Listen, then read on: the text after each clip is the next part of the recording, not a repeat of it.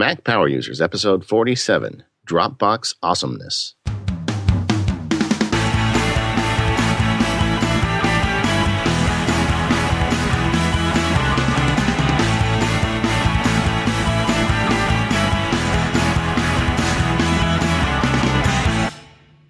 Hello, everyone. It's David Sparks back with the Mac Power Users. Along with me is my co host, Katie Floyd. How are you today, Katie? I'm doing well, David. I'm still recovering a little bit from our marathon episode with Merlin, but what a blast that was. Wasn't that fun? Oh yeah, that was great. I, I think it was kind of like uh kind of like The Empire Strikes Back, maybe a little bit better than the original. Yeah, me too. And we're gonna have them back next year, so we're gonna make that hopefully an, an annual thing, hopefully. Uh, but we're getting back to our normal format. We're going to focus on one subject, and this is a subject that both you and I uh, have been talking about focusing on for some time uh, Dropbox.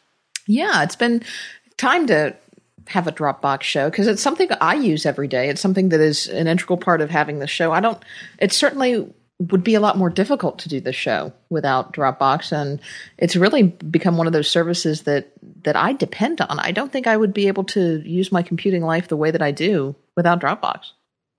Yeah, uh, the days before Dropbox, it feels like the uh, Stone Age compared to what we can do now with sharing data. And we're going to go through all the different ways you can do it. But we're bringing in a special guest today as well. Uh, uh, Eddie, uh, Eddie Smith from Practically Efficient has agreed to come on with us. How you doing, Eddie? I'm doing great. Thanks for having me. Yeah, you know, I had to think about your last name because you've always just been Eddie to me. yeah, uh, yeah. You know, I've got one of those hard to, to spell, hard to uh, remember last names. Yeah, right. well, if you haven't, uh, if you're listening to the show and you haven't checked it out yet, you need to go over to Practically Efficient. Uh, Eddie, I, I don't remember when I first became aware of you, but I started linking you the, the first time I found you. I just think that everything you do there is just really high quality. Well, I really appreciate that, and and honestly, uh, I you know I'd be lying if I said that uh, Mac Power Users wasn't you know one of the inspirations for that site. Uh, I, I, mean, I it was just a time in my life when I was uh, really getting getting into the Mac and exploring, and uh, you know, so I think there's a lot of overlap too. So I, it's been a blast writing it so far. And you've got a baby coming, right? That's right. Yeah, and I guess this is the first uh, official announcement over the internet. Uh, I haven't said anything about that on my website. Uh, oh, is that I, a secret? We can cut it we, out. We can no, cut it out if you want. Yeah. It was, no, no, no. It's not a secret at all. Because uh, we spend a lot of time editing every show, you know. Oh, there's tons. We we we do. We sure do. Yeah. No, it's not. In fact, uh, I uh, I figured it would come up if there's several things about Dropbox I could mention that would it would probably relate to that. So, um, all right, here's here's a free workflow for you for a new dad. This is one you need to know about because you know we always got baseball season, football season, and there's going to be a new baby around. So the trick is you sit on the couch, you put the remote in your left hand. Oh, this dear. is important. You oh, take a note, and then you lay the baby in the crook of your left arm and you put the bottle in your right hand, and then you can flip between the game and sit on the couch all day and feel like you're helping your wife. that's, uh, that's what multitasking is all about. well, you, you laugh, but it took me like two babies to figure this out, and now I have it down pat. That one's for free. I'm just okay. You. All right. Okay. Well, I'm, I'm writing that down. So. okay. Well, there let's talk go. about let's talk about Dropbox and you know kind of how we got here. Uh, I uh, was always using two computers, and I was into SneakerNet, and I thought that those thumb drives where you could put you know back then it was you know 50 megabytes on a stick. I thought that was amazing, you know, because I was thinking about the old days where you had the um, the the floppy disk, and then you had the Jaz drives, and all those different drives. You know, all these things. You're trying to move data back and forth through, between computers. And then there was a product that came out actually before Dropbox became dominant, the one I first used was called SugarSync. Uh, either one of you guys ever try that? I tried a demo of SugarSync. I don't think I ever signed up for the paid service just because it was a little wonky, but well, SugarSync was kind of neat. Um, it allowed you to sync selected folders on your drive already. So you could pick a folder somewhere on your hard drive and it would sync it. You didn't have to put everything in one folder like Dropbox does. And to this day, really, that's a that's a benefit they don't have. But, and there's a big but. It wasn't as fast, and I had problems with um, package files, specifically Scrivener files. If I have a Scrivener file go bad, that means I lose hours of work. Right. So I so I got hooked in SugarSync. In fact, if you look in this MacSparky archives, you'll see some posts I wrote praising it because I thought it was really great when I started using it. But then when I started having some things go wrong, I decided to switch over to Dropbox. And it was uh, I had to consider it because you know Dropbox is really a behemoth at this point. I mean they're so big, and we're going to talk later about the way they've hooked themselves into the iPad. But you know back then it was really kind of a new service and it only would sync one folder. But it's just so rock solid that that was what they built that that business on. How about you, Katie? How did you find yourself getting to Dropbox? Eh, you know, I think my fir- I'd heard of Dropbox, but I think uh, you know I first really started. You know, I signed up for the free, you know, two gigabyte or whatever it was account. You know, when it started showing up on the blogs and and everything like that. And you know, I had it and it was cool and it synced some stuff. But when I really started getting into it, is when all of a sudden uh, applications that I know and love and really relied on uh, that had previously used uh, MobileMe and iDisk as sync support, you know, said, "Hey, here's Dropbox as an, another option for for using your sync." And you know, going in and, and you know, you'd have all this wonkiness with the iDisk and you know, figuring out you know what was going on and why it wasn't syncing and why that wasn't working. And so then I, I really started looking into this Dropbox thing because, okay, well, if, if these developers are using it, they must think very highly about the service. Uh, and then really start investigating what other ways can I use it. And, you know, more applications became dependent on it. I found more ways that I could make other applications dependent on it. Um, and, and then figuring out just how to keep in sync. And, and I don't have two primary Macs like you do. So to me, I'm not keeping multiple Macs in sync, um, but uh, keeping a work and a home computer to some degree, sharing files in between those. Um, and and now with iDevice, it's you know its its uses are endless. You know, it's funny because going through this, neither one of us ever used the word mobile me. Well, no, and neither one of us ever said, "Let's do a show on iDisk." Yeah, and I did try that before Dropbox either, either existed or either I was aware of it. Uh, for a while, I was trying to use iDisk to sync between two computers, and I just found it wasn't working. I mean, you get conflicts, and it was so bloody slow that you would, you know, you'd be in the coffee shop. The old, I, I have a specific recollection of sitting in a Peet's Coffee, working on a, uh, a text file. You know, I mean, it's not even a big file, and I was working, working on it, and then um, saved it the Mobile Me disk, and then went home, and it wasn't there. You know, Oops. it just hadn't finished syncing. And you know, MobileMe's big failure is the thing that makes Dropbox great. I mean, Dropbox is fast, mobile me is slow. At Macworld, I even did a slide, and I had a tortoise and a hare, and that's exactly what it is. And and mobile me, you know, I so wanted it to work because and you know all these rumors are out there that MobileMe is going to become free or it's become a different kind of service but everything that apple has done to mobile me you know they're still charging my 99 bucks a year at, at least as of the date that this show is published. Um, and they've still never fixed it. You know they every time they want to talk about updating mobile me they talk about the fact that it's going to get so much better um, and they've made improvements in other areas like CalDAV and and other syncing services and push notifications. And MobileMe, I think, is still a very valuable service. We we could do a show one day on MobileMe, but but iDisk is really where that falls short. And you know, if at at some point, I know a lot of people were saying, well, you know, gosh, I hope Apple just buys Dropbox or does something with Dropbox so that, that they can use this technology. And and you know, now I, I, I don't know. Do do we trust Apple with that kind of technology? I'm I'm not so sure that's a good idea. Yeah, I have to think the same thing, but this always brings up the, the discussion of the mythical, was it North Carolina data center? Yeah, they're working on it. Yeah, who knows? Yeah, and and I don't at this point, I don't know that that it really makes sense for Apple to to buy it. I think I I really wonder if that ship sailed because. Um, it seems to become it's become so prevalent and, and such a core, really a feature. I mean, it really has become a feature of so many uh, mobile apps. Um, uh, like 1Password. I mean, I, I can't imagine 1Password without the Dropbox sync now, and uh, and and so it seems to be getting by just fine without any help from Apple. And I, I wrote a post recently saying that Dropbox keeps getting better by not changing it all because people keep developing on top of it and around it. And yeah, so, well, I, yeah, well, what they did, I think, is they they ate Apple's lunch on the iOS platform. I mean, how come Apple didn't have a built-in API to save and load and access your mobile me uh, iDisk space?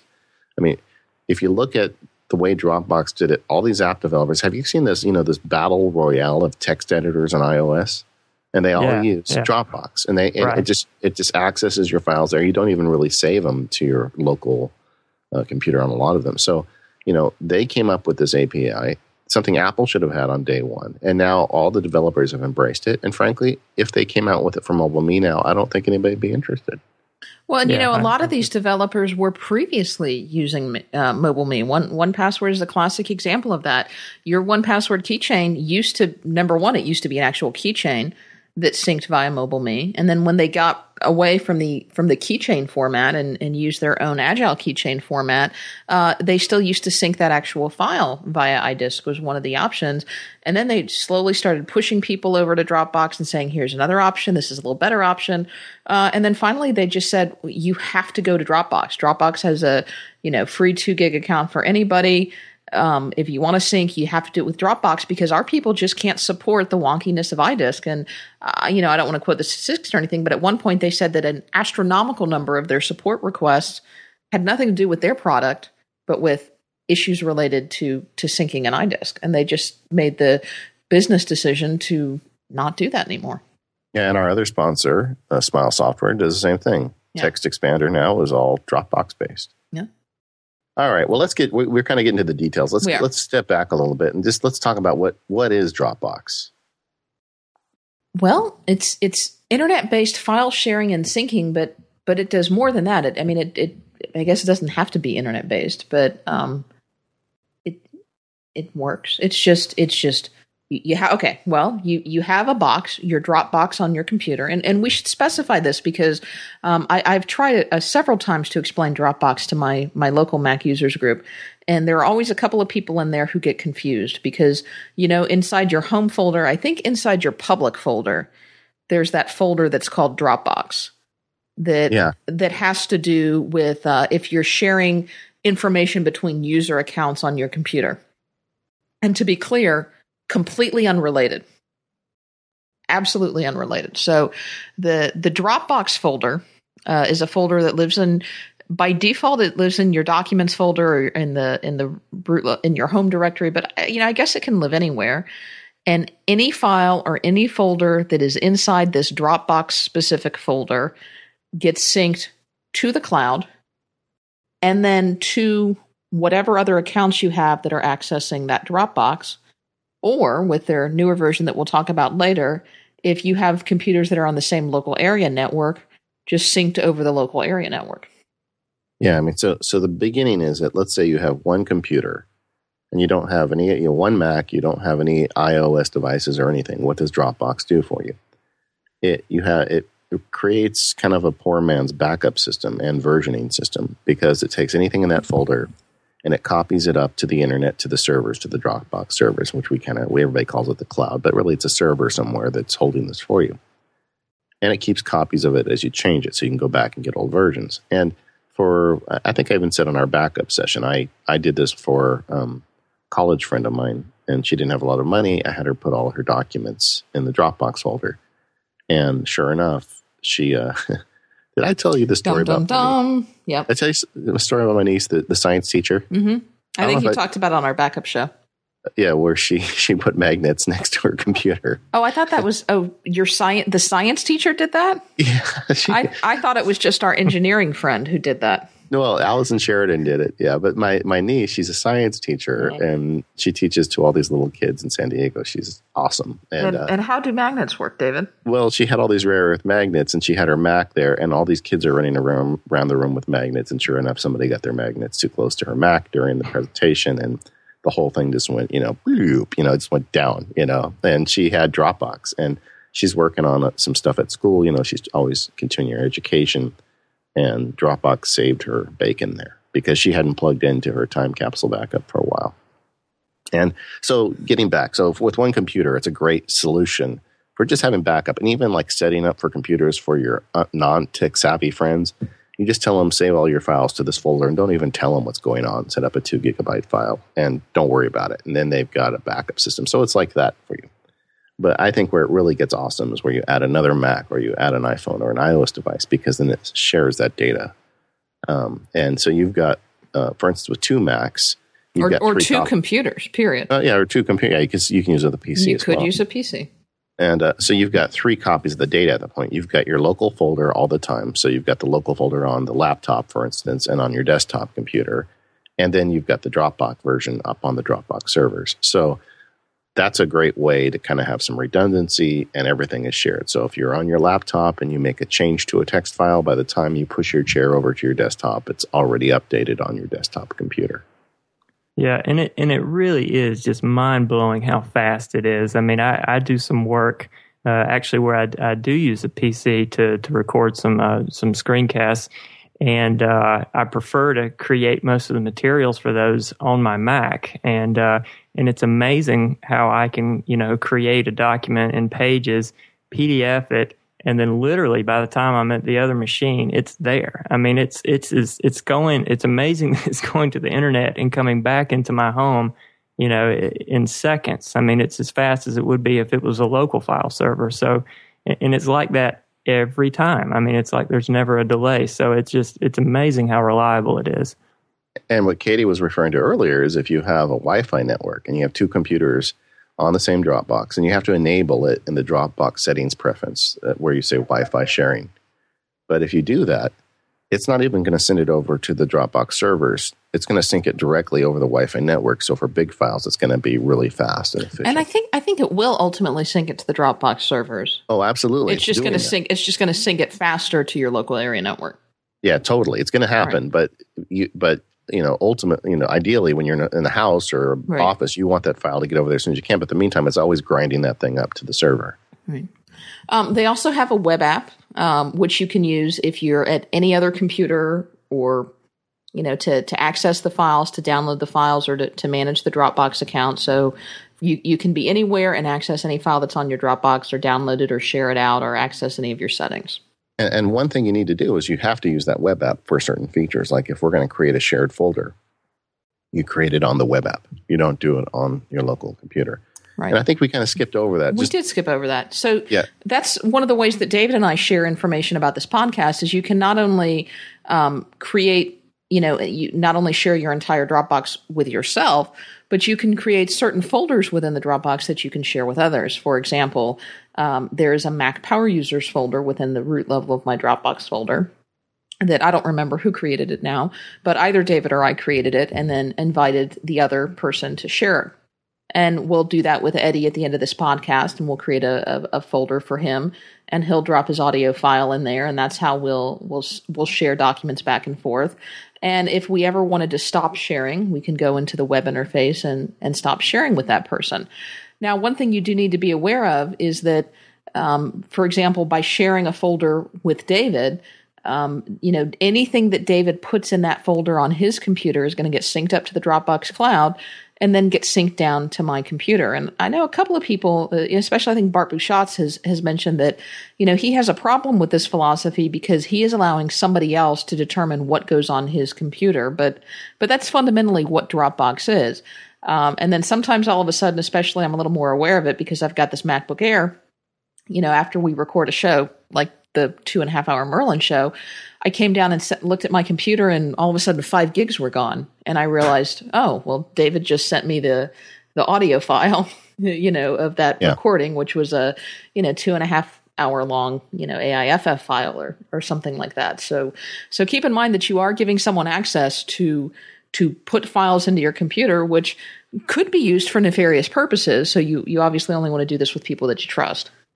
Yeah, and that and I learned that lesson uh, early on too. I it, it was funny. That was kind of a, the downside of introducing my family to Dropbox because I quickly realized that uh, it was so easy for them to use that to share things like photos and video, and they were dropping it, you know, into my you know shared folder. And after I had you know gotten three or four family members using Dropbox, uh, my space was rapidly shrinking. So I, I kind of I don't think they realized what was going on. So I just made them aware of that, and it's just you know if if you're not using the paid account, then you know you're going to run out of space quickly, depending on what you're storing in Dropbox or and what you know others are storing that you've shared with. And another point is when you're sharing with somebody, you have to be cognizant of what you do to that folder. For instance, 10 minutes before we start recording here, I always put a copy of the outline because we work on the outline kind of collaboratively. And I always put a copy on my desktop before we start recording. And I pulled it off, but I moved it out of the folder without thinking. And I'm like, oh, wait a second. I just took the the outline away from everybody else. So I had to make sure to copy a version back in there. So you have to kind of think about all these things. But it's really magical. I um I had dinner this week with Victor over at Victor Cajiao from the uh, Typical Mac User podcast and uh, and Adam uh, from MacCast. We you know we get because we all live close to each other. We get together once in a while. And um, Victor is working on an audio project right now where he's doing some audio engineering in Logic. The you know the guy he's working with is in L.A. Like the horn players are somewhere in another state. The singers are in South America. You know all these people are coming together to produce this song nobody's in the same time zone, and Dropbox is the glue that's holding it all together. I mean, they'll record the, the audio singing part and they'll put it in Dropbox. And then Victor will take it out and add it to the recording. It's just amazing when you think about it. Well, the everybody gets two gigs for free. Um, now, if you want to get a little more for free, there, there are a couple of options. Um, uh, with referrals, if you want to refer a friend to Dropbox, you can get up to 250 megabytes for each friend that you refer to Dropbox, up to a total of 10 gigabytes. Um, so if you don't want to pay for Dropbox, which you probably should because this is a great service, um, you know you can get up to about 10 gigabytes free. Now they they adjust that number every now and then, so so that your mileage may vary with that. Uh, a paid account for 50 gigabytes is 100 bucks a year, or for 100 gigabytes is 200 bucks a year. Now, if you happen to be in education, there's going to be a link in our show notes. Uh, Dropbox is really promoting themselves to educational users. So if you have a uh, an affiliation with an educational institution, you can double your free space. That's a pretty good deal. Yeah. Now, so are you in the paid account, Katie? I am. Yeah. Well, because with our podcast, we almost need it. How about you, Eddie? Which one do you do? I'm still in the free account, but I've done uh, several, or I've gotten several referrals, and so. But I'm I'm starting to run out of space, and I've just made up my mind. As soon as I hit that limit, I'm just going to start paying for it because it's it's just one of those applications that I, I, feel like I should be paying for as much as I rely on it anyway. Yeah, you know, I could get away probably because I, I have a paid account, but I'm only using like 12 gigs on average. But then when we do a podcast or something, sometimes it goes up. So I could probably get away if I used, you know, my MacSparky juice to get people to give me referrals. But it's I feel the same way. I mean, $100 a year I think is worth it for all the benefit I get out of the service. Yeah. Um, all right. All right. So why don't we take a quick break and talk about our first sponsor, and then when we come back, we'll talk about some of the more advanced things that you can do with the Dropbox.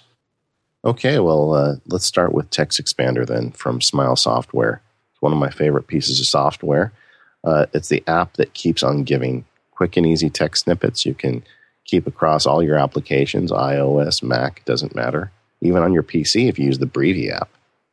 And I am using the Breevy app on my PC. And one of the ways that I can make sure that all of my snippets are in sync, whether they're in the Mac or on the PC, is by using Dropbox because TextExpander uses Dropbox to sync their database of snippets, whether it be across multiple Macs or whether it be across Macs and PCs. And I've never had a problem. Yeah, I, I just think TextExpander is another one. It's like Dropbox. If you took it away from me, I would weep. It's just so helpful. Oh, and you know, Eddie, you did a great post on Text Expander where you created a little um, shell command that puts commas in uh, n- numbers. Yeah, I was kind of piggybacking off of uh, some work that Brett Terpstra is doing. He, he's kind of the, the mad scientist with TextExpander. Uh, yeah, but yeah, yeah, I mean, it's just the uses are just infinite. I mean, it's it's an incredible. It, it saves me so much time, whether it's email signatures or uh, or doing things like that. Just you know, just all these rote, repetitious activities you find yourself doing. It's amazing how it can just smooth those frictions out. And sometimes when you're feeling bad about yourself, you can go into the text expander preferences pane and it shows you all the hours you've saved using their application. And it just makes you feel warm and fuzzy inside. Yeah. yeah. And think about how much life you've added to your fingers. Yeah, right. that too. So you can find Text Expander along with all of the other great software that's made by Smile at smilesoftware.com. A license for Text Expander will cost you $35 and it's available through the Smile Software website or through the App Store. And they also have a, a version for iOS as well. So our thanks to Smile for their continued support of the podcast. All right, so now let's get back to Dropbox. We talked a little bit about uh, the LAN sync, the local area network sync before. Um, uh, you think Apple's trying to play catch up with Lion? Um, they might. You know, they've got this new. Well, I don't know how much we can talk about it. I guess we can talk about it to the extent that it's it's, it's been publicly discussed. AirDrop feature um, that will allow you to share files between multiple Macs and Lion, which kind of sounds a lot like this, doesn't it? Yeah, sort of. Except I, I think it's broader. I mean, Dropbox, it's got to be your folder in your Dropbox folder in order to work. Whereas I think AirDrop is intended to be across the OS. But you know, we'll see how reliable it is. I mean, frankly, I don't have that much faith in. Uh, as much as I love Apple products, I don't have that much faith in their uh, their networking thing because I'm kind of tainted by iDisk right now. Yeah, I, I don't know. I, I think we could see some changes with with iDisk and maybe just make it go away.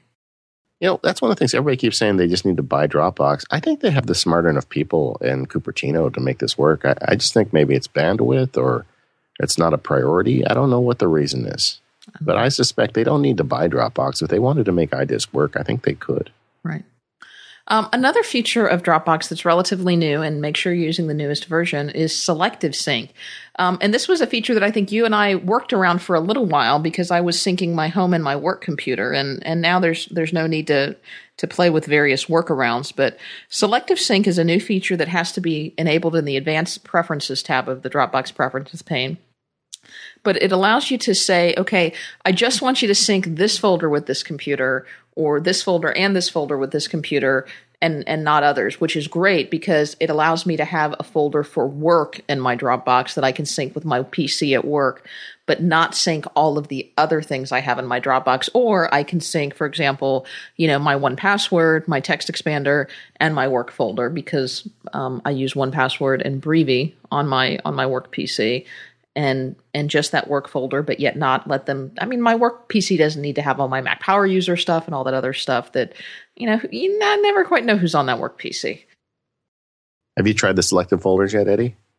No, I haven't done that. I'm I'm actually still doing. I think it's a tip, David, that I got from you a while back uh, on basically just setting up a different Dropbox account and uh, you know just uh, deciding which folders you want to overlap, you know, those two machines. So that that was sort of the, I guess, the poor man's uh, selective sync.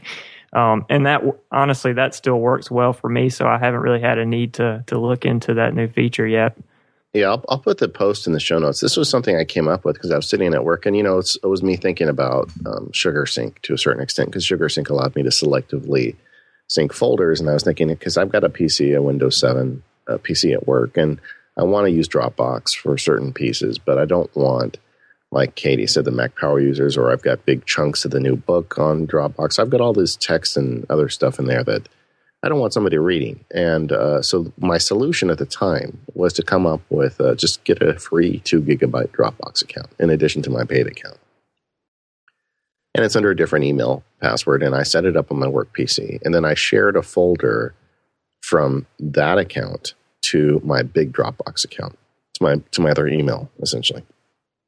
So the folder shared from the small account to the big one, and then anything you put in there, then you can basically selectively share. Now I know that they have selective folder sync now, and as I understand the feature, it has to be a folder that is within your Dropbox folder. It's not anywhere on your your Mac. It has to Correct. be within that. Correct. Um, and I haven't embraced it. And I, have had people email me saying, "Hey, you know," in fact, I've had people comment on that old post that it's no longer necessary. But I don't see it that way. I, I still like my old system, and the reason is this: I don't know who's going to be on my PC. I mean, first of all, it's a PC, right? So mm-hmm. who knows who can get into it?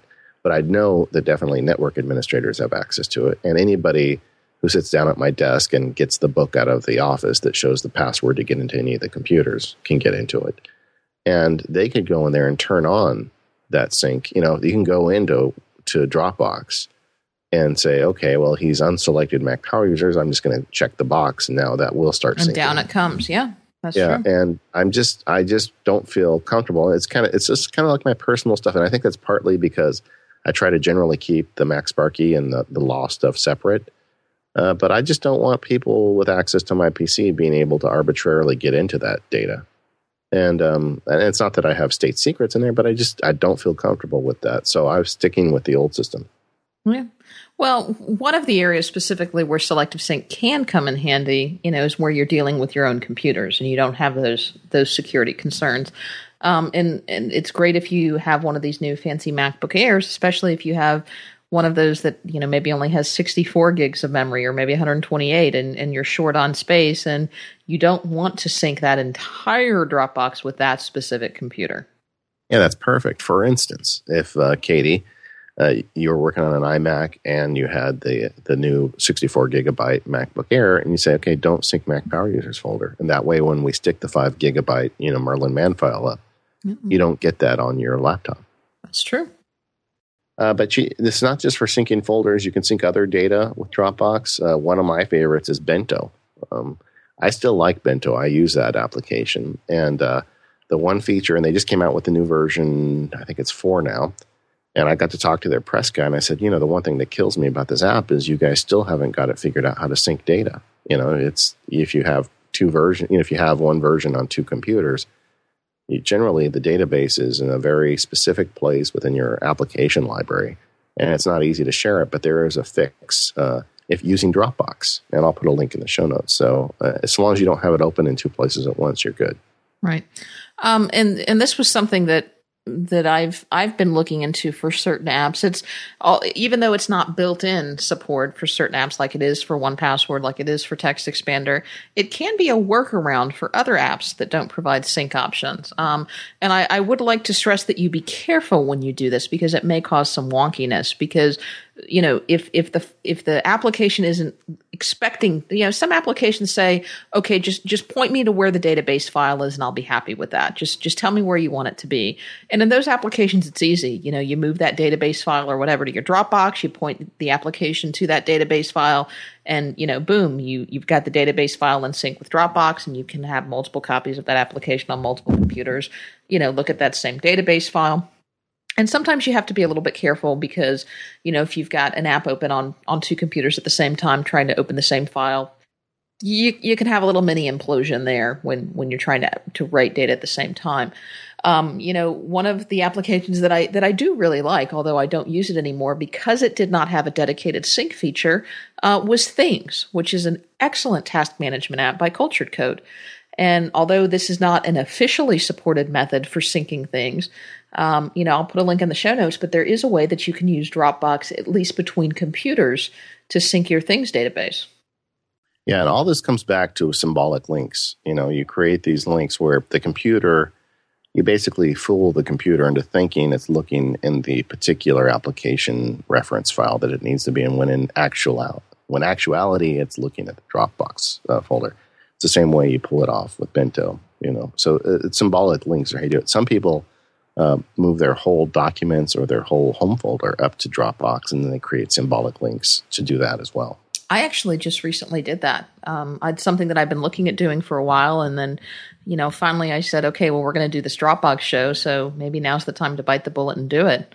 Um, okay, so tell me about that. So you put the whole uh, well, user file up? There, there were basically. I, I was researching this, and there, there were a couple of ways to do it. But, but let me back up and talk about a little prep work that you want to do first um, because a lot of stuff gets thrown in your documents folder, and this drives me nuts. That is not truly belonging in the documents folder. You know, you got that stinking Microsoft user database. If you use Microsoft Word, I'm going to post a tip to katiefloyd.me about how to get rid of that. I've, I've gotten rid of that and moved it somewhere else. Um, but a lot of uh, applications like to store their database files in that documents folder, and maybe they don't really belong there. So I had to do the, the first thing I had to do was a little bit of cleanup of my documents folder to get it the way that I wanted so that I only had actual documents in there. So I went into my home folder and, you know, I created some separate folders. I, you know, I created a database folder for all these databases and I created a podcast folder for everything podcast related because, you know, we make a lot of big files with this podcast every couple of weeks and I didn't want those syncing to Dropbox all the time. So I managed to get my documents folder down to under five gigs so that it was truly just documents. And so that was step one, kind of in preparation. And and then I started looking at okay, what are my options for doing this? And it, it seemed to to go in in two areas. One option was just to forget about using the documents folder on your Mac and just start using Dropbox as a documents folder. Just create a folder in Dropbox, call it documents, move all of your documents to your Dropbox folder, and then create either an alias or a symbolic link from your Dropbox to, you know, a folder inside your home folder that you cause documents and go from there. Okay, and let me interject. That's basically what I've done. I mean, when yeah. I got into Dropbox, I just started, and I don't even have, I don't think I have a folder on Dropbox called Documents. I just have uh, data stores and I have records and I have different folders on Dropbox, and that's where I go for this stuff. I don't, I mean, my Documents folder on my Mac is a wasteland. I mean, yeah. it's got like my Dragon Dictate profile and See, Microsoft. You, yeah, oh, and it's just my organization method. You won't find any of that stuff in my Documents folder. Yeah. Because I believe in using, you know, if you look at the documents folder inside my Dropbox, it's going to have all the stuff that you probably have in the root level of your Dropbox. Okay. So now what's the other option? The other option is to leave your documents folder organized just as it is on your Mac once you've got it set up the way that you want, and then create a symbolic link from your drop from your documents folder to your Dropbox. And that's what you did? That's what I did. Is it working out okay? It's worked out perfectly. I mean, it you know, you it the the first upload took I don't even think it took an hour. I mean, it was very fast, but I was very careful when it did the first upload. I said, "Okay, I'm just going to walk away from the computer, make sure that no other apps are running and and let this do its thing." And I, I also, you know, did all my backups right before I did it. Um, and you could do that with two Macs too as well, correct? Yeah, I don't see why not. Yeah, so you just create the symbolic link on both ends so everything is in sync. All right. You you might have a name issue though which is maybe where the other method would would come in handy. But you know, again, I don't have the the two Mac issue. How about you, Eddie? How do you do that? Uh, with symbolic links. I mean, do you use symbolic links, or do you just create uh, folders on your Dropbox? Um, yeah, I actually, well, I do both. Um, I'm kind of like you, David. I, I, basically Dropbox is kind of my de, fa- de facto uh, documents folder now. Uh, that's really just uh, my working folder. Um, but I have used symbolic links some. I, I found a, a, really handy utility called Symbolic Linker. Yep, we got a link to that in the show notes. Okay, I think it was made by Nick Zitzmann. Um, and so that kind of takes all the, the geekery out of creating symbolic links. You don't have to open terminal and type anything into terminal. It basically uh, is just a service uh, and I've used that. Um, I've got sort of this sandbox set up where I play with my website offline. If I'm if I'm ever fiddling with the CSS or doing something like that, you know, if you've ever done that kind of work, you know that it's very trial and error. And uh, you know, it's the kind of thing that Dropbox would be perfect for because if you you know wreck your CSS file, you can always restore it in a few clicks. But since that wasn't set up inside Dropbox, um, I just created a symbolic link uh, to that folder uh, containing that custom or the CSS file I was playing with. And uh, so now, if I ever need to restore that, it's it's really easy. Um, and uh, and one thing I found out early on when I was doing that, my my first impulse was to try to create a symbolic link for a specific file, but you don't want to do that. and I don't remember all the details why, but that doesn't work. So if anybody's trying to create symbolic links, make sure you're uh, creating them for folders and not uh, specific files. Symbolic yeah. links are, are also great. Um, I've I've been using them some with my Drobo. Victor's got a tip for this, but not really talking about Dropbox. But symbolic links are also great that, that can be used for Dropbox. Let me let me get back on topic. Sorry. Um, you know, for example, if you want to store databases or things in your Dropbox, but an application just refuses to let you put something where you want it to, and it's looking for something in a very specific place, you can you can use symbolic links to trick an application into saying, "Yep, that file's right where you think it is." Yeah, I think that's some, uh, I guess, level seven nerdery. You know, knowing about symbolic links and when to use. They can really save your bacon as you try to kind of customize your Mac a little bit. Um, hey, let's talk about WebDAV. There's some developments for Dropbox. Um, uh, Eddie, you posted on this, and the um, and I've been playing with the service called DropDAV. Uh, so, you know, uh, a WebDAV server is a, a, a particular type of internet based server. And, you know, there's some apps on the iPad, for instance, like Pages and Keynote and Numbers that don't use Dropbox syncing, but they do use WebDAV syncing. So, Web, uh, I'm sorry, DropDAV is the service that magically turns your Dropbox into a WebDAV server. It's awesome. Have you? So now, Eddie, you've written about it, so you've been using it for a while. Uh, no, actually, I, I, just started to experiment a little bit after I saw you post on it, David, because it was intriguing to me. And uh, um, one of the first things I did is I, I, tried to just use it to access Dropbox over the web as kind of an alternate portal into Dropbox. Um, sometimes you're on networks, like you you may work for a company that just blocks Dropbox. Well, WebDAV uh, or DropDAV rather would give you a way to at least see your Dropbox uh, files, and then you could download those if, if you needed to. There's I don't think there's a way to upload it, you know, just straight through a browser. You'd probably need a FTP client or or, or some other type of a client that could you know uh, upload files. But um, it's kind of a nifty way to kind of create a back door to your Dropbox account.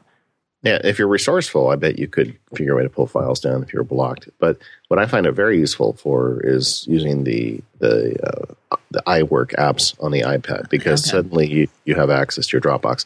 And the way it works is it's free with a two gigabyte Dropbox file. Well, so it's it's, it's free with anything that's not a paid Dropbox Oh, account. Oh, so if you get up to 10 gigs of free space, you're still free? Yeah, yeah. And what it does is it looks at it and it says basically, I don't know what the threshold is, but it looks at it and it figures, okay, you're under X threshold, so you must be a free Dropbox account. So, but for me, I'm paying 100 bucks a year for the 50 gigs of Dropbox space, and then I pay an additional $3 a month or $36 a year to have this DropDAV. And it doesn't give me any additional space. It just gives me the ability to address my Dropbox space through WebDAV service and I haven't decided yet whether it's worth the investment or not. I've only been playing with it for a couple weeks, uh, but I did sign up for three months for nine dollars, and I'm just going to kind of see how that shakes out. To be perfectly honest, I don't use the iWork apps a whole lot on my iPad. I use Keynote, but I don't really need network uh, uh, service that often. I mean, when I do a Keynote, I copy it over, or I can move it over. There's a lot of ways to get it on there. Uh, for pages, though, this makes it possible for me to use pages more often. So I'm kind of going to see how I go for the first three months. And I also kind of want to see what else I can do with it, you know, having a, a WebDAV uh, service available to me. Now, what do you have to do to set this thing up on your iPad? Because it's it's real easy to set up on the DropDAV website. You it, you just, just, log it in and you you give them your Dropbox credentials. Yeah, and that there's a bunch of comments on MacSparky.com on my post about um, DropDAV about that because a lot of people are concerned, saying, "Well, why do I want to give my Dropbox credentials to this DropDAV company? You know, why do I want to share that?"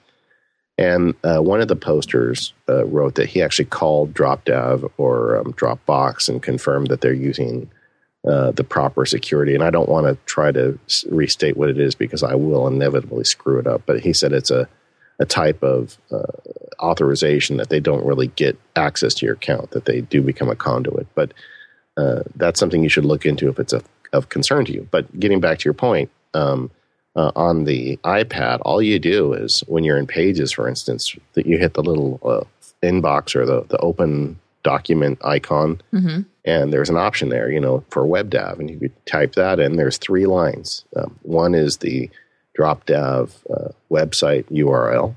And the second one is your Dropbox name. And the third is your Dropbox password. And then you're in and it remembers. And it remembers it. And then from then on, it's just an option. Yeah.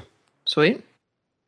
Uh, so, Eddie, you said you'd use it on the web. Have you tried it on the iPad or have you I haven't. And, and honestly, the, the iWork apps just they just haven't found a place into my workflow. I mean, Simple Note on the iPad is really my word processor, and so I just really haven't used pages. I, have I've fiddled around with numbers a little bit, uh, but I, I just don't use them enough. I, I, it's probably not something I'll use.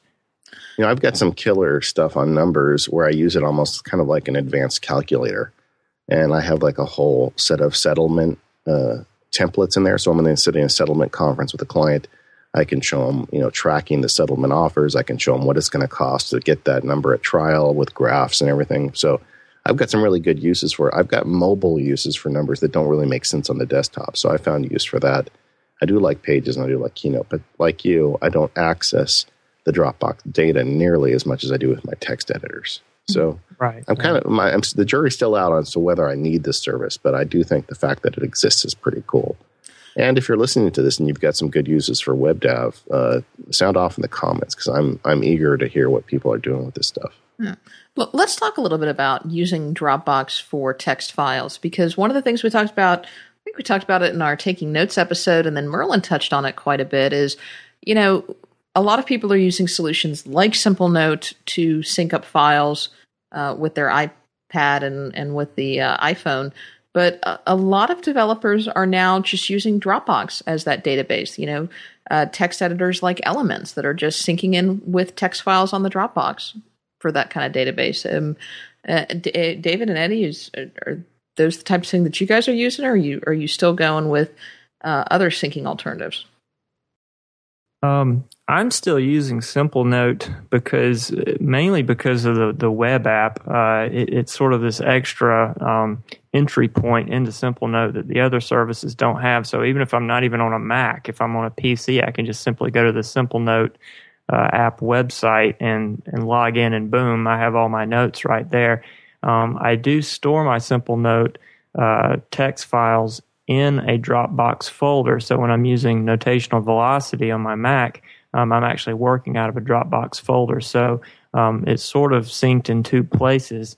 I know you can get into some trouble doing that if you have two Macs. Uh, there, there's some uh, things you want to be careful with, um, but it, it, works well for me. And uh, one kind of neat trick I've started doing, you know, anybody that's read my site knows that I'm um, uh, you know, uh, neck deep in uh, OmniFocus right now and really enjoying that. Um, uh, I'm, I've come up with kind of this, this simple workflow where I can create a note uh, through Simple Note, and it's I've got a dedicated note called uh, it's TOOF, which just stands for to OmniFocus, and it gives me a way to add a task uh, through Simple Note. And uh, when that uh, text file is updated on my Mac, um, Hazel is watching that folder and uh, it will actually pop up that text file. So when I'm back at my Mac, uh, TextEdit sitting there with any, you know, uh, tasks or thoughts that I've added to that text file, and then I can just throw those right into my OmniFocus inbox. So it gives me another way to just really quickly uh, jot down, you know, to dos or just thoughts that pop into my head that may turn into actions in OmniFocus. Eddie, you're such a nerd, mm-hmm.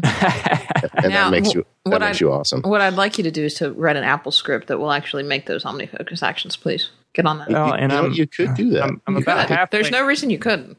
You can, and, and actually, there's some stuff out there where people have done things like that, and I've played with it, and I, I almost had it working at one point, but then I kind of backed off and thought, well, you know, I'm kind of okay having that extra human step of looking at that text file one more time because honestly, all kinds of weird things pop into my head throughout the day, and some of them don't even need to go into OmniFocus. I mean, I, will end up, you know, deleting stuff at that point sometimes, but I think it's important to to capture thoughts or capture ideas as much as you can, and it's just it's just another way to do that, and it's just super simple.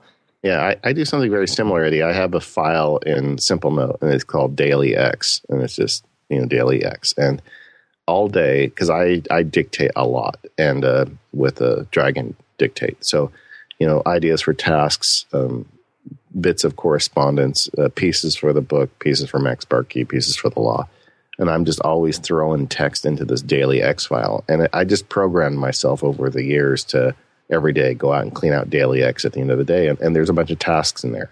But it just takes a moment to uh, select that text hit Command C, you know, or Command X to, to, to cut it, and then hit the OmniFocus quick entry bar, and then hit Command P and or Command V, I'm sorry, and then it drops it in, and it gives you that extra filter. So, and my fingers do it so quickly at this point that I, I'm not that exactly. Yeah, I, sure. One more Absolutely, opportunity to yeah, look I at it. Key- yeah, I, I, use the keyboard shortcut, so yeah, it just flies. And, and once I've cleaned out that to OmniFocus file, I type uh, uh, dash empty in it and save it. And, and Hazel knows that if it contains that term, to not do anything with it. So it kind of gets back out of my way at that point. Okay. I like that. I like that. Okay, so I'm sorry, we got sidetracked, Katie. Where were we talking? We were talking about text. we were talking about Dropbox. No, well, we were talking we were about talking text. Yeah, you're well, talking Dropbox about, you know, is still involved because it's it's a Dropbox folder. So Well, also just you know the the question is, and, and this really started with some of the readers at Max MacSparky writing me because I've been writing about text a lot lately, and they were saying, "Hey, um, why are you using Simple Note still? You know, what do you need it for at this point?" And it's it was a good question because when I first started using Simple Note, there was no Dropbox API, and there weren't all these text editors that automatically synced. I mean, uh, Simple Note created its own syncing mechanism. They were the first ones there, and, and I jumped on that. And, you know, you kind of stick with things that work for you. And uh, that got me thinking. And I just finished writing the the chapter for the iPad at Work book about using text editors and word processors. And I covered all these great new um, iOS word processors and text editors. I'm thinking, you know, maybe I can skip Simple Note at this point. And so I've been experimenting with like using Notesy and uh, some of these other applications syncing directly to Dropbox. And I cut Simple Note out uh, for a few weeks. And I have to admit, I'm still kind of leaning towards using Simple Note because I think it's it's nice having that extra web access. There's a couple extra features in Simple Note, and it seems to me like the sync is a little more reliable. A lot of these text editors on iOS still have to you have to manually punch a sync button, and sometimes there's a delay where I've never felt that with Simple Note. Uh, that being said, I think that the text editors being developed for iOS look much more beautiful than Simple Note. And I know Simple Note's great; it's got Helvetica, but I like having uh, fixed fonts and some ability to control the way it looks on the screen. I like making the text bigger or having a little more line spacing. Maybe I'm getting old; I don't know, but uh, I think I enjoy working with the text more on those other text editors, but I'm still doing most of my syncing in Simple Note. All right, let's let's change topics a little bit. And uh, one of the other main features of Dropbox that I don't think we've talked about yet is that you not only have the ability to share documents across multiple Macs, documents across multiple computers, documents with other people who are using Dropbox, but you can also share documents kind of generally with the public at large. Um, you know, email is great for sending relatively small documents back and forth to people. Um, but, you know, you can have firewall issues, you can have, you know, virus scanning issues. Um, you can have all kinds of issues where sometimes you can't email files back and forth, and sometimes you shouldn't because of size limitations or whatnot. And you know, all of these types of services, like you know, YouSendIt and and so forth, cropped up. But I've really found that those have become obsolete now because of Dropbox. I mean, the biggest problem is you've got something to do with work or fun or something. You've got a big file and it's not going to attach to an email because it's too big. You know, how do you get it there? Well, Dropbox does that for you. And it's really easy. It creates a link. You send the link and they drop, they download it on their own bandwidth and you're good to go. Right. And it's it's real easy. What you do is is you do have a public folder inside Dropbox, and you want to talk a little bit about how that works. Well, I know you can put stuff in there. I guess yeah if someone has your uh, your file, uh, well, Eddie, do you use a public folder? Um, I, I do uh, for for very specific things, and they are related to email. And uh, I wrote a post on this, and and um, Merlin fortunately read it and linked to it because he he wrote something that was about a million times better than what I wrote. So you know, anything I can do to get Merlin to, to throw some candy uh, to the crowd, uh, I'm happy to do. And I, I learned a lot just from him, but. Um, it, it, probably should just put a link to that post in the show notes. Yeah, yeah, we're going to. In fact, that's one of the reasons I when I read your article on, I said, well, we should have Eddie in on the Dropbox show because I know that you're pretty uh, into this stuff. Uh, before yeah, well, we'll, get just, to that in a little bit, but that's talking about security and stuff, and we've got that later in the outline. But just in general, the public folder is something you can throw something in there; anybody can access it. I guess you need to give them. Uh, is it is it a link you need to give them? I guess I'm not prepared enough on this point, but right. Uh, so yeah, you basically right click the file, and there's a if you're in the public folder and you right click a file, there's an option to to copy the public URL, and uh, and then from that point, I mean, you can email it or, or send it to anybody, and anybody that has that link can download that file, which is good and bad, depending on what it is, I guess. Yeah. See, I was I understood. I'm opening it right now to make sure I'm not talking out of so, so the the distinction I think is that files that are in your public folder and are public can be viewed or downloaded by anybody who uses the link. Um, and if at any point you want to stop using that or sharing that file, all you have to do is move it outside of your your public folder. That's that's how I understand it. And that, that's how it seems to work for me. Right. Yeah, now, but, but you can also create a shareable link for files that are not in your public folder, and you do that from the website. I'm doing one that's, right. I think that's a new feature, and I think you have to actually go to the website and turn that on. And I, I played with it a little bit. I think when you do that, it gives you like a little shortened URL, and uh, I think the and, and yeah. they I think they kind of advertise that as being a little more secure, I guess, because uh, you know technically, I mean, you do have a unique folder address for your public URL, and you know, I mean, in theory, you know, somebody that has that uh, public folder URL could sit out there and just poll your public folder all day, you know, for common names of things and potentially find something in it if you, you know, just left idle files out there. Um, so that's the, the, shared link that they added recently is probably a way to uh, make that a little more secure. Yeah, and that's why I don't know anything about the public folder because that's how I do it. Um, when I need to share a big file and it's in my Dropbox, you go and access it through the web. So if you're on the Mac OS 10, you click in the menu bar. It just says, you know, open uh, drop uh, or sorry, launch Dropbox website, and you click that, it opens Safari or your browser of choice right into your Dropbox account. And you can select any file in there, and then if you right click it, it gives you a menu instead of menu items on the left side. And then one of those is you can the actual text is get shareable link. And if you click that, then it creates a, a mini URL you can email to somebody. And just say click this and it downloads and it comes from anywhere in your Dropbox. So it doesn't have to be in the shared folder. And, uh, and and let's circle back to that. But we've been going for a long time, so let's cover uh, our next sponsor now. Well, uh, 1Password. Yeah, actually, I think I can wrap this up very quickly. Okay, um, then do it. Yeah, if if you put a file in the Dropbox public folder, and if you right click on it, you'll get a contextual menu item that pops up and it says Dropbox. And and there are options that say browse on the Dropbox website, view previous versions, or copy public link and you only get that copy public link file for something that's in the public folder. If you go and you look at any other file that's in a Dropbox that is not in a public folder, inside the Dropbox folder, you get a different option that says, um, you know, share this. So if you go to Dropbox, it says, or it doesn't say copy public link, it says browse on the Dropbox website, which you can then, you know, go to the Dropbox website and then you have to take that extra step to get the link. Does yeah. that make sense? So anything that's inside the public folder, you can from the contextual menu item right click and get the link. So nothing in this is making me want to use the public folder. It's not that many. I, I just prefer not to have public folders on well, anything. Well, it maybe if, if there's a if there's a it's not public in in terms of it's it's open to the public for um, you know anybody who's on the internet to come look at this folder. Yeah. So all right. Well, let's get back to uh, our second sponsor then, uh, 1Password.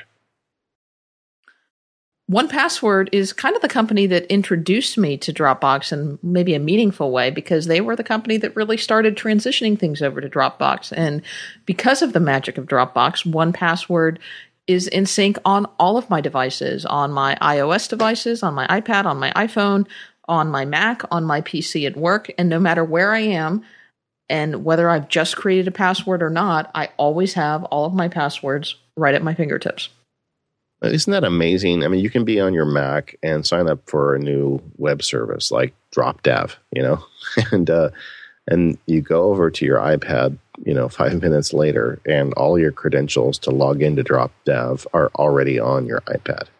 Yeah, it's it's it's pretty pretty magical. Yeah, and I do want to share a, an experience from this week actually uh, as to why it is so important to have secure passwords because you not only have to look out for yourself, but you have to look out for what may be going on out there. And uh, all of a sudden this week, I got a little note in my my inbox that my 75 year old grandfather, who thinks that AOL is the internet, I love him. He's a great guy though. Um, invited me to connect with him on LinkedIn. Well, how realistic do you think that was? Um, well, as it turns out, somebody sent him something and he clicked on something and something happens and he's on a PC, by the way. And uh, yeah, anyway, bad things happened and passwords were compromised and we had to get that all cleaned up. But he ended up sending out spam from all over his computer that anyone who clicked on that link probably had issues. Thankfully, I did not, and hopefully would have been protected a little bit by virtue of the fact that that I used a Mac. But you know, had I clicked on that link, had I logged into this website that thought that I thought was LinkedIn with my LinkedIn account, uh, and had I used a same password on that service that I use on all of my other services, I would have just compromised all of my passwords. And 1Password gives you protection for that phishing scam too, because 1Password uh, offers you the password for sites that you've already got an account with. And 1Password will not offer you that password on a phishing site. It knows the difference. So if you had gone to LinkedIn, if you had clicked Grandpa's link and all of a sudden 1Password wasn't offering to log you in, uh, then red flags would go up and you would know, wait a second, something's going on here. Something's so, going on. Uh, that's another benefit of it. It avoids key logging as well because it, it doesn't use, you know, a keyboard command to put it in. So someone has a keylogger on you, they're not going to get your passwords. It's just a great application, very actively developed. Those guys are always on top of things. Uh, on the Mac, it's it's forty dollars. You can get a family license for seventy dollars. Um, you can get a hybrid version for both iPad and iPhone for fifteen, or you can get each one for ten dollars each. And I highly recommend it. And thank them for sponsoring the podcast. All right, let's let's dig a little bit geekier and see how much deeper we can get with Dropbox now. Far, farther down the rabbit hole. A, a little further down the rabbit hole. Um, so let, let, let's skip this first one and we'll circle back around to it. But but let's talk a little bit first about how we can use Dropbox to um, keep our iPhoto and our iTunes library in sync because that is still a service that Apple hasn't offered us yet. Yeah, and we've had some listeners write in who do this. They use uh, Dropbox because if you've got a small enough library or a big enough Dropbox, you could drop the whole thing in there. I mean, iPhoto and iTunes are one of those apps that lets you uh, point at whatever library you want in whatever location on your Mac. Um, and and it works. This is not something that I've personally done, but I've had several people write me and say, "Yes, I'm keeping my iTunes library in sync across multiple computers. I'm keeping my iPhoto library in sync across multiple computers, and I'm doing it just by using Dropbox." So, um, yet another creative way that that people have come up for shortcomings that that Apple hasn't solved yet. And there was one question I had about this, and I didn't have the means or ability to test it. And I sent emails out to two of our listeners who had written me in the past saying they were doing iTunes syncing this way. And the question I had was so, what if you and your wife access the iTunes library at the same time? You know, does it create a conflict? And, you know, is there a problem? And I haven't heard back from either one of those listeners. And these emails, granted, were some of them were over a year old. Uh, so, uh, if anybody listening knows the answer to that question, I think that'd be a great comment on the site. Because it seems to me if you put it on Dropbox and you have two people hitting that library at the same time, that you could have bad things happen. Because I don't think iTunes knows how to deal with that. Mm-hmm. Yeah, that's a good point. Yeah, I'd be interested to hear the answer. So, all right, digging a little deeper. How do you use Dropbox with Hazel?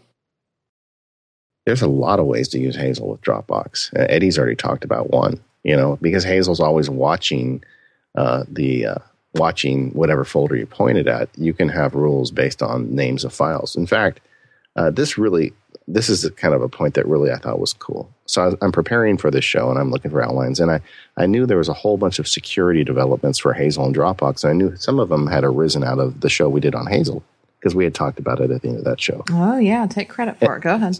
Well, no, I, I kind of can in this case because I did a search on it, and uh, somebody had this post, this great post about how they use Hazel to monitor and secure their Mac, so they could have they could change the name. You know, basically it flips a bit in Hazel if they see it. And okay. so I'm reading this I'm reading this article, and it's by this guy named Don Southard, who seemed like a really smart guy. And I then I realized reading the article that my, that Don is a brilliant. And the reason I say that because he cites to you and me at the beginning of his post. Sweet. He, came up with the Mac Power Users. I'm going to put it in here. And so he secures his Mac with Hazel, and it's all about changing names of sites. And then he's got this whole uh, shell script where they can take a picture with the iSight camera. It's just the coolest thing, and I, I love that I had a small part to do with it. All right, so, so, so back us and give, give, give us the big picture of how this works. Okay, so he's got a file and he's got a folder, uh, or I guess it's a security, and everything in there is based on the name of a text file, small file. Okay. And if his Mac ever disappears, uh, he just goes and logs into Dropbox on one of his other anything, computers. right? Yeah, changes the name of that file. Hazel sees that the, the file name has changed, and then it takes pictures and it it's it does all this stuff. It has a whole script that runs. So it's a lot of lot of Apple scripting that he's using. So it's if this file, watch this folder, and if this file name changes to this, then run these Apple script, which takes pictures That's with the iSight camera. Yeah, Yeah. shell scripts. Okay. Yeah. Takes pictures with the iSight camera and I'm guessing does all kinds of other stuff. Yeah, and, and he's he's brilliant the way he did it because he even Instead Probably reports down, back an IP address or exactly, but he didn't he didn't have it shut down the computer. He just locks the computer because he wanted to give Dropbox time to upload the pictures and all the other data it was collecting against about the oh, Dear. So I mean, just taking your Dropbox account and Hazel, you've like got this great security system built into your Mac. I thought it was brilliant, and I I hope. Uh, I can't wait to see what our listeners do with it. Hopefully, somebody will even make it better. So now, we're gonna now here's a here's a question I should know the answer to do you have to be logged into your account for Dropbox to work? You have to be logged into your Dropbox account? To your user account. So if somebody stole his computer, but they couldn't get access to his user account, no, I, then well, I, I, I, don't think he could set this off.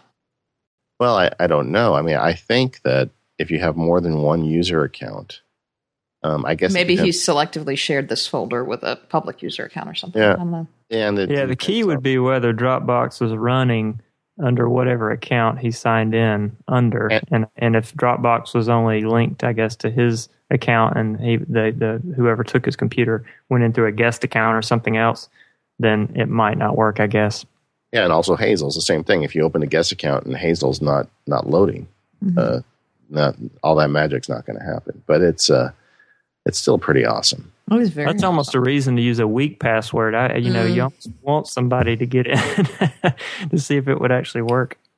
Well, and, well, and by that method, if, if you've got all your documents and things stored in Dropbox and your computer does get taken, um, you know, if you do, if you go into the Dropbox website and, and deassociate the computer, disassociate the computer, um, you know, it will, you can pull those files off that computer.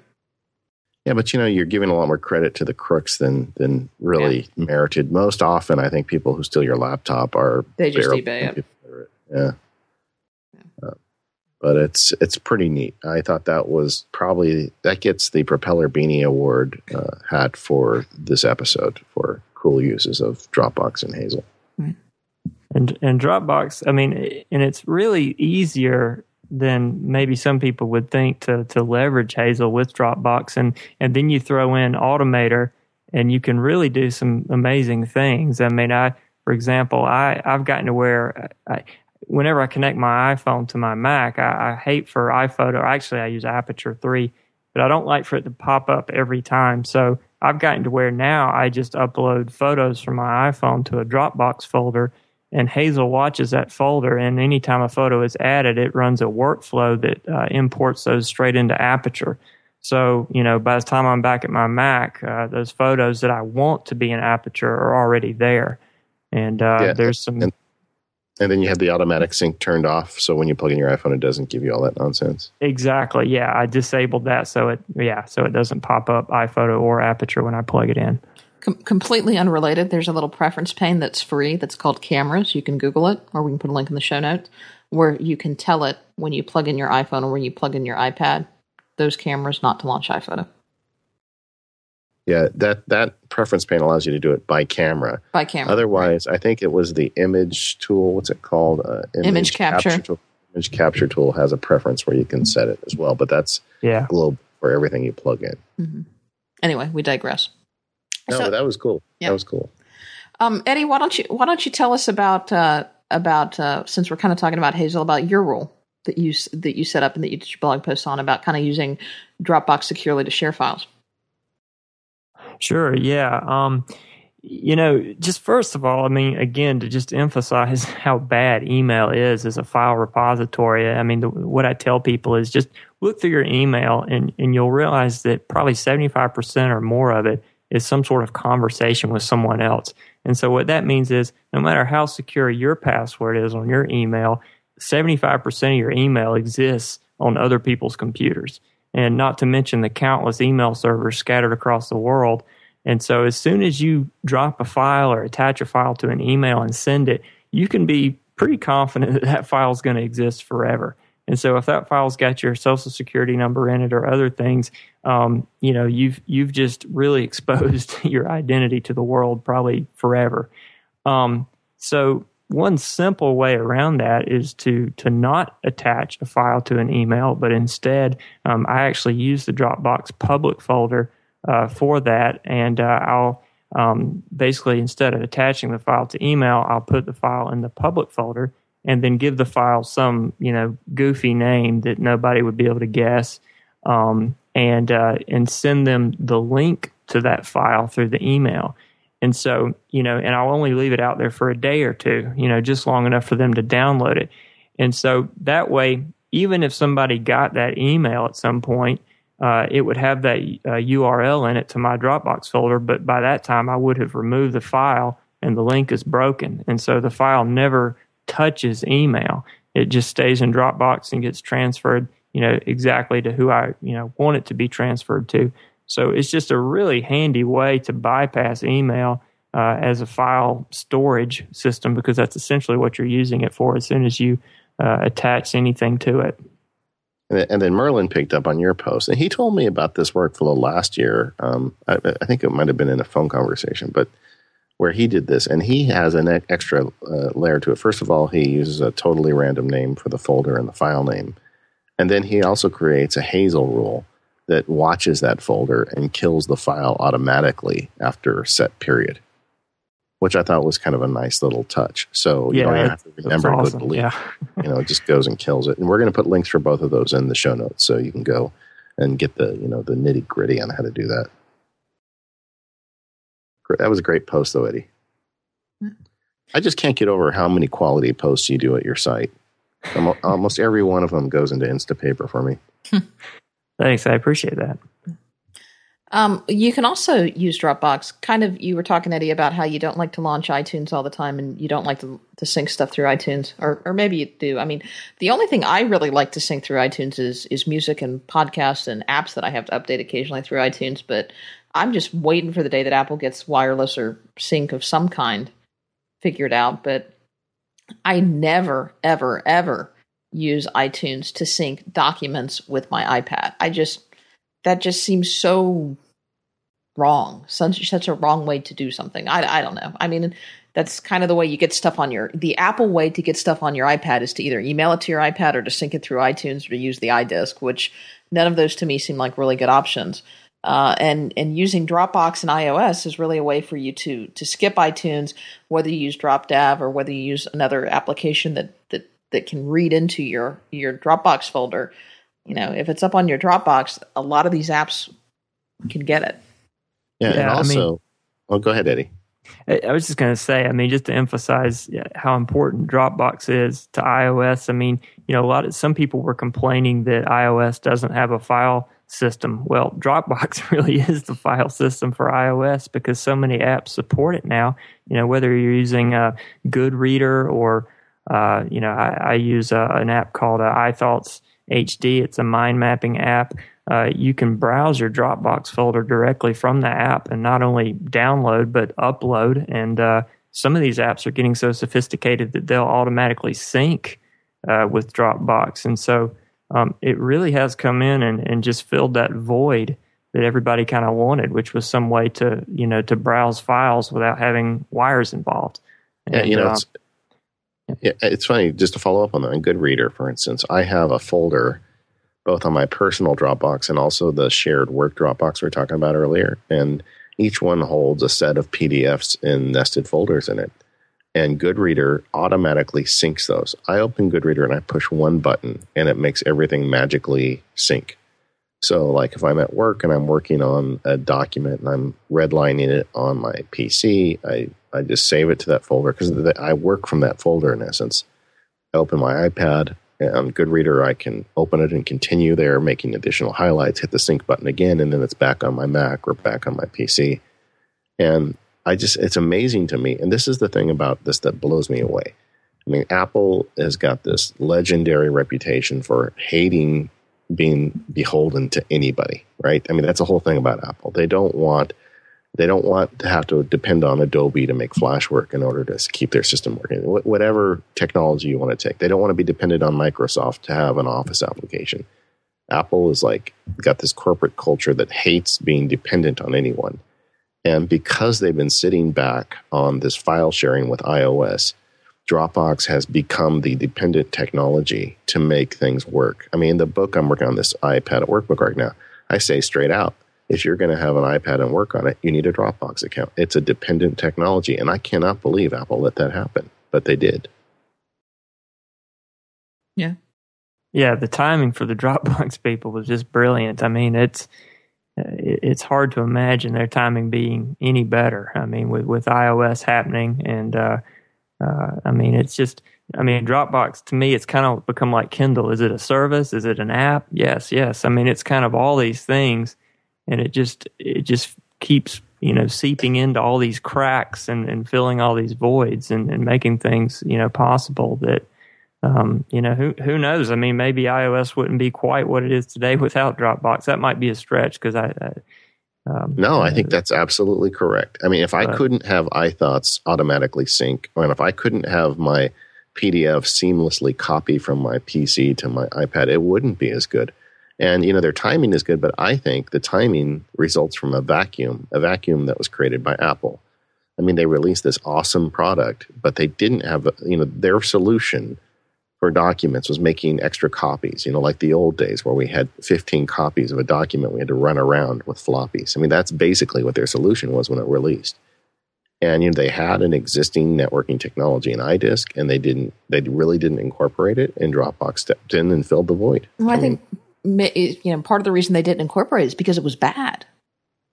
Yeah, well, I, it just seems like they left the door open there. I mean, who knows? For all we know, the, the mythical data center is going to fix all this, and we're all going to go back and running to Apple. And, you know, frankly, a lot of the people out there who aren't real tech savvy don't know Dropbox exists, and they're not getting the, all that extra benefit. And if Apple did it, everybody would know about it. So maybe Apple will still come back and just suck all that space out of there. But for now, it just seems to me that Dropbox just really owns it. Hmm. All right, guys. Okay, I'm off my sandbox. well, have we covered Dropbox? I think we have. I think we've covered it. Yeah. Well, uh, I'm sure it's it's such a, a, broad service, though, and I'm sure that there are things we've missed. And uh, like for instance, even I'm just looking at the outline. We can get PDFs to the iPad with Dropbox. You know, uh, if you put the ten dollar Printopia app on your Mac, uh, you just print to PDF, and it saves straight to Dropbox. So you can t- turn a website into a PDF on your um, iPad just using Dropbox. I mean, there's there's all these technologies out there. So if you're listening to the show and you're yelling at your dashboard or at your dog or somebody right now because we didn't cover something, come in and drop it in on the comments. Love to hear what we missed. Yeah. All right. Well, Eddie, thank you so much for for joining us with this. Why don't you tell everybody? Uh, we'll, we'll, let you go. We still got some some uh, housekeeping stuff to do, but why don't you tell everybody where they can find you and what you do? Sure. Um, well, my my main uh, online Mac personality is uh, at uh, practicallyefficient.com, which is definitely a double entendre if you've ever read any of my posts there. But uh, um, I'm also on Twitter. It's uh, Eddie underscore Smith. That's E D D I E underscore Smith. So those are really the two best places to find me uh, around the internet. And it's just such great quality stuff, Eddie. Please keep it up. I'm a big fan of yours. Thanks. Likewise. Okay, so here we are with our third sponsor, the Omni Group. And the Omni Group is the makers of some fine productivity software for the Mac and iOS. Uh, today we're going to talk about one of my favorites, OmniGraph Sketcher, and they have an application available both for the Mac and the iPad. And the idea behind OmniGraph Sketcher is, is a unique one. I mean, to most applications or people who do presentations, when they want to create a graph, where do you go? I mean, you go to Excel or you go to Numbers and you create it with the built in tools.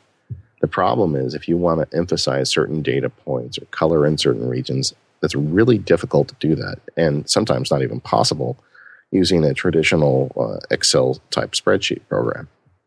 Well, OmniGraph Sketcher deals with just one that problem. It allows you to take a, a series of data or input your own data and make absolutely gorgeous graphs and uh, based on it. So it's a multi-touch graph drawing on the iPad uh, on the Mac, it works uh, equally well. Uh, the features are it's simple, it's easy to, to put graph drawings to use. You can import your data from Excel and numbers, and you can add context to whatever you're doing. So you can set emphasis on certain points.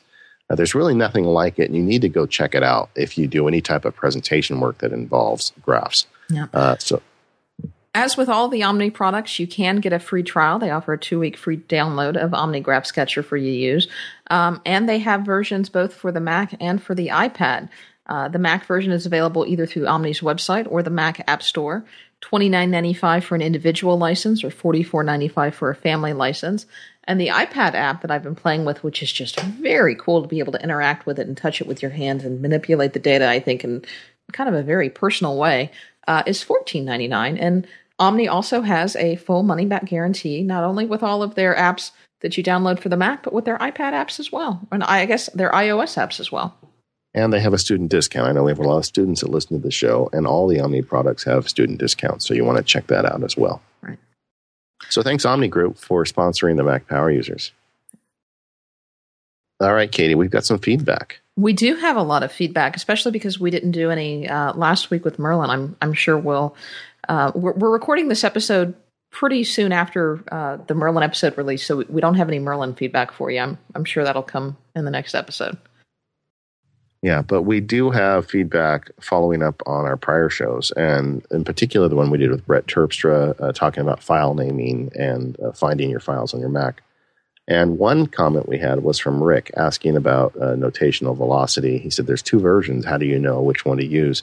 And we're talking about the notational velocity alt that Brett has been working on, and then the basic notational velocity. Both are open source applications and Brett's version was essentially a fork of the original and it added some additional features. And I think we kind of glossed over it in the original episode.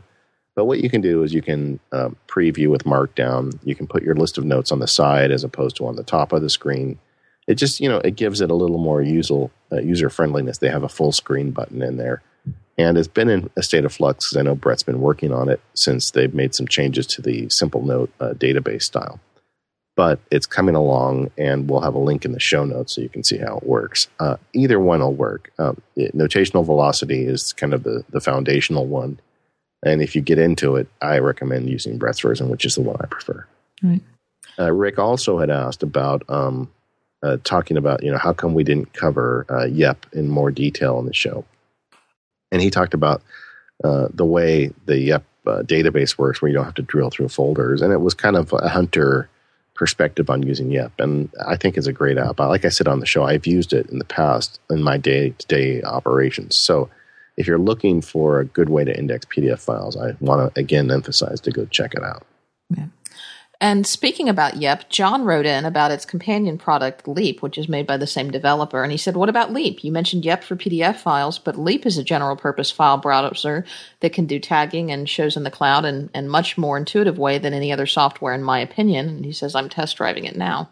Um, and I have used Leap before, and it, it does tagging and and all that kinds of stuff. So there's a there's a free version. You you may want to check that out as well. Yeah, and I reviewed that on MacSparky back when it was in a 1.0, and I was impressed at the time. And I think just the way the bullets were flying with the last episode, I just didn't, we didn't have time to cover it. So go check it out if you're interested. Uh, Philip uh, wrote in uh, and shamed me.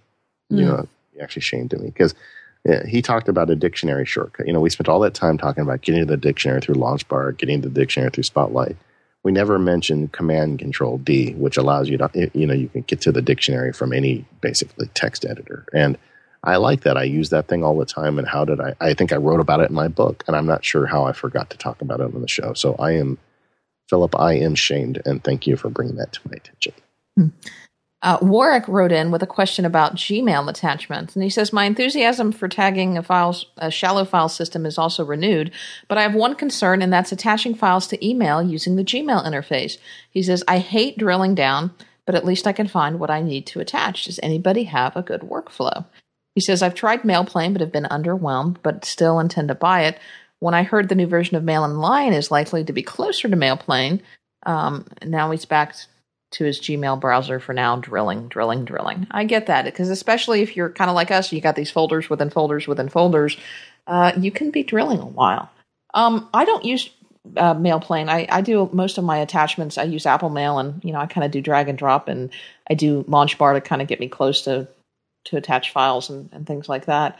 Um, but uh, you know, one of the email apps that I've heard recommended recently is Sparrow. It's it seems to be uh, pretty minimalist, and it, has got a nice looking interface. I haven't used it personally, David. Do you have any any uh, uh, in, uh, Input? Sorry, input. Yes, in- It just came out with version 1.1 that not only does Gmail, but it also does uh, IMAP, and so it would work with your MobileMe. And it's ten dollars in the App Store, and I've been thinking about buying it just to kick the tires. But to be honest, uh, I like I have customized and used uh, app mail.app so often, and I like the OmniFocus plugin and all that stuff. It'd be really hard for me to switch mail clients, but I think that would be one worth checking out. Maybe that would solve this problem. Uh, it's kind of kind of looks Twitterrific like I think a little bit. Yeah. Not Twitterrific. Uh, Twitter, the Twitter app. Kind of Well, I think there's a theme here. I mean, I think a lot of apps on the Mac are starting to get an iOS feel to them in terms of simplicity and interface. So, and Lion definitely is heading that way. So, uh, it'll be interesting to see how all this this shakes out. Mhm. I think it overall may be good because it, it makes these features available to people who don't have the time to sit around and listen to you know Dave and Katie talk for you know two hours about it right.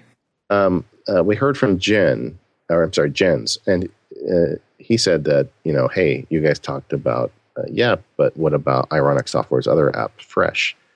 And you know, this is one was kind of new to me, and I've played with it a little bit, and it's kind of like a HUD style uh, tagging system with keyboard shortcuts, and I was really kind of impressed with this. I may start to play with this, so I would recommend checking out Fresh, which is another app from Ironic Software. All right. Well, I think that about. Uh, oh no, we got one more. Sorry.